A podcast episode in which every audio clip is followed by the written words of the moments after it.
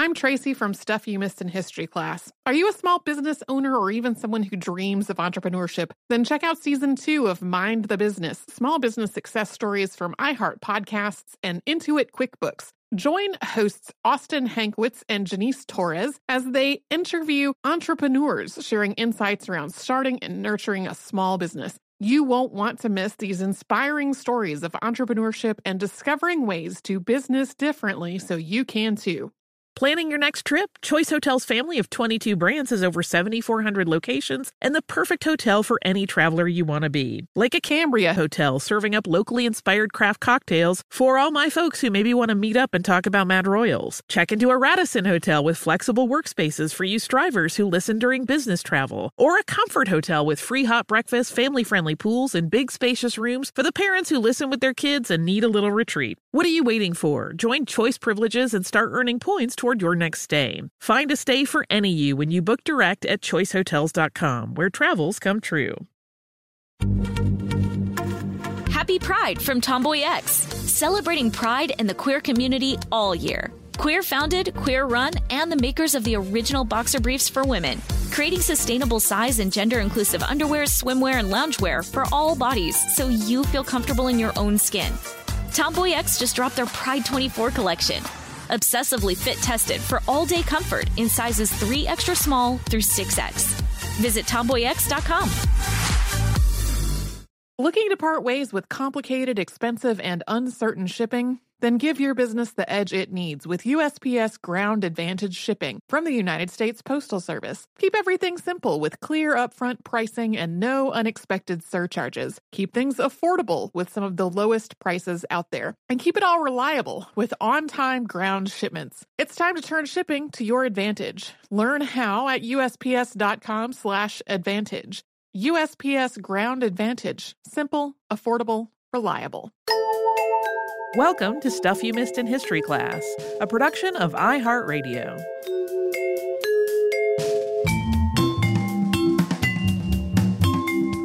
Happy Friday. I'm Tracy V. Wilson. Is this how we usually start this? I'm Holly Fry. For some reason, my brain was like, why didn't she say birthday after you said happy? It's nobody's birthday. No. But just the way you led in with happy, I'm like, birthday. I'm also just like, what? How do we normally kick off our Friday mi- minisodes? Uh, it's been a strange, a strange week, strange week in our lives as of when we're recording this, and we don't know what the week will have been like when this comes out. Uh, but we No talked clue. about Olympe de Gouges. yes. I did the thing where I was like, ah, I should thank people who have who have suggested this topic. And there were so, so, so many. Uh it's uh she's somebody that has been on my list for a really long time. And then there kept being things that made me go, I just can't uh I can't talk about somebody getting guillotined right now. Um, and then when I started working on this and there was an attack on the Capitol, I was like, it's too late. I I can't get away from the guillotine. I'm in thing. too deep. Yeah. Yeah, I do not have time to switch switch tracks on this one. I did not know that there was uh, all the stuff I said at the beginning of the episode about how um, like she's most famous for the Declaration of the Rights of Women, but that wasn't actually what led to her execution, and that also was like just one tiny thing of her other work. Like I did not know anything about any of the rest of that. Right. Uh, it's interesting, you know, her Declaration of the Rights of Woman made me think, of course, about the Declaration of Sentiments. Oh yeah, But just to keep, because they're similarly um, modeled after an original document, switching out language pretty carefully. But it's interesting to note that hers, you know, predates that one by almost 60 years. yeah, Right? Uh, Seneca Women's Convention was 1848, I think. hmm That sounds right. So I I have to naturally wonder if they were at least in part inspired by that. Yeah, um it it also came out just a year before Mary Wollstonecraft's Vindication on the Rights of Women. Mm-hmm. Um so like there was there was a lot going on that was she was sort of part of the early parts of I found the the lack of depth and clarity about her biography uh a little frustrating. That happens a lot of the time when we're talking about people from the long ago past. Um Like when we're talking about somebody from the 11th century and we're like, we don't know anything about their biography at all, that's not particularly surprising. Uh, but for somebody as relatively recent as Olympe it was a little frustrating. Um, there is a website that is olympedegouges.eu that has English translations of a ton of her stuff.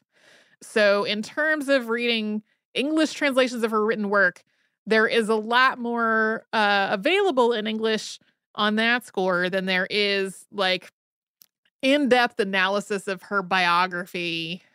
right. Maybe some answering of some of the questions about things about her life.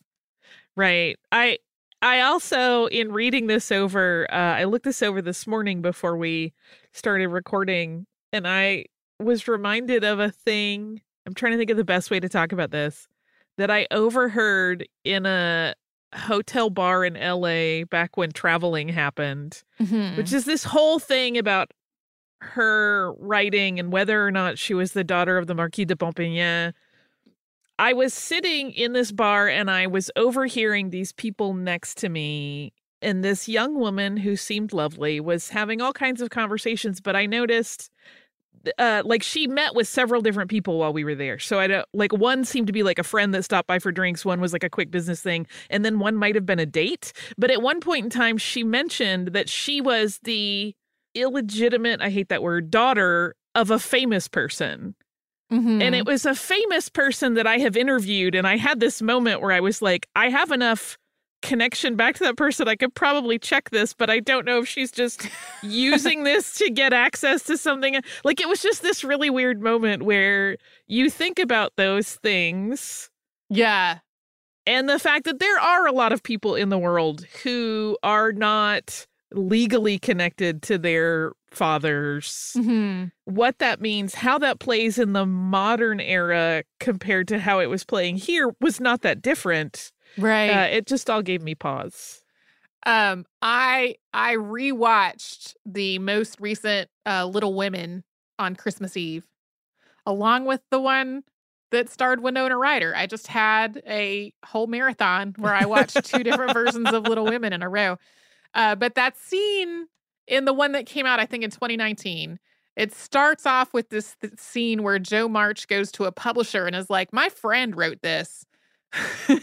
and would like you to look at it um, and that framework of the memoir of uh, Madame Valmont, where it's like there's this unnamed um, editor who's like, I'm publishing this correspondence of my friends. Yeah. Re- real like reminded me of that. Um, so anyway, I uh, I like Olympe de Gouges. I find her she's got some contradictions that are really interesting to me. Um, in terms of being like, yeah, women are women are pretty deceitful, but like we were forced into that position. Right. Uh, and then also being like, yeah, the revolution, but also the monarchy. Right. That is all very fascinating. And I think it's another point. I always like to point these out because I think they're important. That very, very poignantly exemplifies that, like, n- no one is not complicated. Sure. Well, we also didn't really get into uh, like analyzing whether her abolitionist play was sensitive in its treatment of race or not. Um, or the fact that she made comparisons between marriage and slavery. Like, we have talked on the show before in other episodes about the feminist movement kind of appropriating 100%. the language and imagery of slavery to talk about women's rights and how like that really diminished the impact of of uh the horrors of slavery in a lot of ways. We didn't really talk about that in terms of Olympe de Gouges at all, uh, but that also is like a part of her work and a part of the world that she was in. So uh, I'm glad I finally, finally got her off to the top of the list after probably eight years of people uh, asking. this week, one of the things that we talked about was John Dalton and his anomalous vision, which most people would call color blindness, but is shifting to the terminology of color vision deficiency for accuracy's sake. Mm-hmm. I love this whole thing, as you obviously could tell. Um, the whole time I was researching it, I was giggling at myself because my beloved and I are both kind of artsy folks. hmm We get along tremendously well. The biggest arguments we have ever had in our marriage have been about colors. Yeah. like, I mean, just infuriated discussions of color. There is one pair of pants that, like, thank goodness it is gone from our lives that I always said was slate blue and he always said was black that had just faded. And we would argue, bicker over this stupid pair of pants and what color it was Yeah. for a ridiculous amount of time. Two artsy people arguing about color is no fun for anybody because they both have incredible conviction in their beliefs. It's very funny. People have such strong connections to color. I mean, I Mhm. I thought about this with John Dalton, and it's a question we can never know because he never really said. I where I like I did he have a favorite color? I don't know. As a scientist, he seems to have been, you know, like he'll talk about which ones are pleasant, but so many of us get so attached to a color, Mhm. and it makes me chuckle. Do you- Yeah. I know your favorite color is blue. hmm Yeah, I've been playing a lot of Animal Crossing, and every time I buy stuff, you know, in the Able Sister store, it's like the blue one. My entire Animal Crossing wardrobe is just blue stuff. Blue, blue, blue, blue, blue, blue, blue. Uh, and then sometimes I'll be like, I- I'm gonna get the pink one because my entire wardrobe is blue. Um, I I wanted to know that like there there are a lot of accessibility issues that are related to color vision. yeah. Um, like there are websites that are anywhere between ugly and just unusable, depending on how they use color. Um, I have a friend who he's he's always used the word colorblind, but he has color vision deficiency and is also a game designer. And we'll talk about how games are sometimes just not playable at all because they have used colors to signify different things. yeah. And like you just you can't tell if that card belongs to one group or another because the colors that were used on it cannot be distinguished by people with particular color vision deficiencies. It relates to a lot of stuff besides oh, um, yeah. You know, like what color you decide to paint your house or whatever. Right. We I think we talked about it in our episode on um the invention of traffic lights. There's I don't remember if it came up in the episode or if it was in a listener mail where there's a kind of famous one that's inverted where the the red, green and yellow are flipped opposite of a normal traffic light. And so for people that maybe have color vision deficiency and have learned that spatially in order when they're driving, that completely screws them up. That's uh you don't do that municipalities. Right. don't, Right. don't ever flip your traffic lights. I think most municipalities know that. Um yeah, it gets to be interesting when I think about like I said, uh in our family we did not know that my dad clearly was not seeing color the same way as the rest of us. And he, I think we had a discussion at one point where I was asking him questions like this about just like basic stuff that we encounter every day that you're even taught as a child. Like, look for this color, it means danger or whatever. Mhm. And he was like, to him, stop signs he always learned by shape and never really thought about what color they were, Yeah. uh, which I think is a pretty common thing. But I do wonder then for children that maybe are not aware that this is a thing that happens, is there just complete puzzlement when they're in classes and they're being taught things by color as meaning Right. when they're like, I don't know, it looks exactly like the other thing next to it. Like I, I wonder how many kids get really confused in those moments. Yeah. Yeah. Yeah. So if any of our listeners have color vision deficiencies, shoot us an email because I want to hear all about it. That's one of the things that I love about John Dalton's writing is that he's pretty creatively descriptive about how things look in a way that people that would not have color vision deficiency would understand.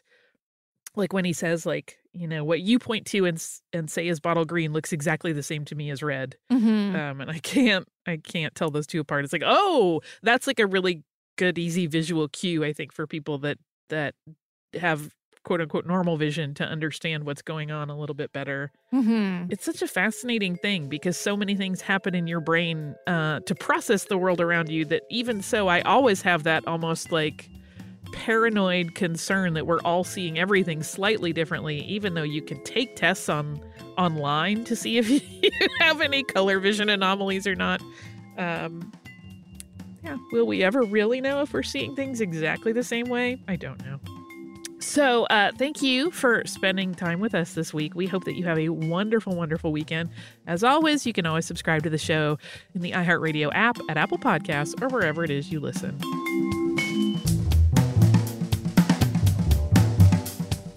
Stuff You Missed in History Class is a production of iHeartRadio. For more podcasts from iHeartRadio, visit the iHeartRadio app, Apple Podcasts, or wherever you listen to your favorite shows.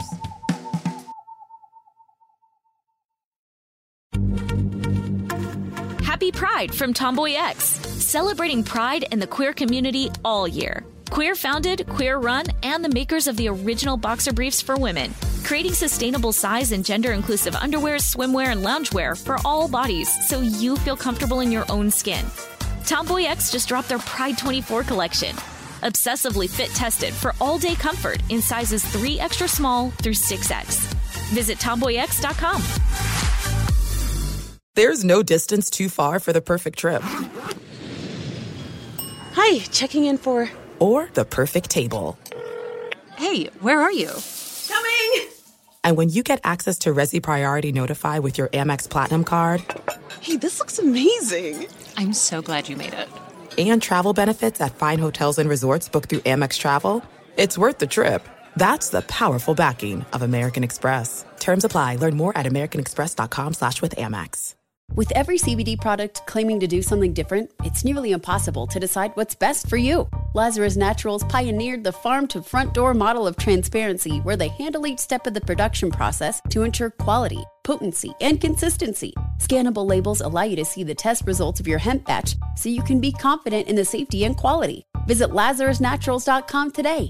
Lazarus Naturals, committed to improving your life as well as the world around you. Not available in Idaho, Iowa, or South Dakota.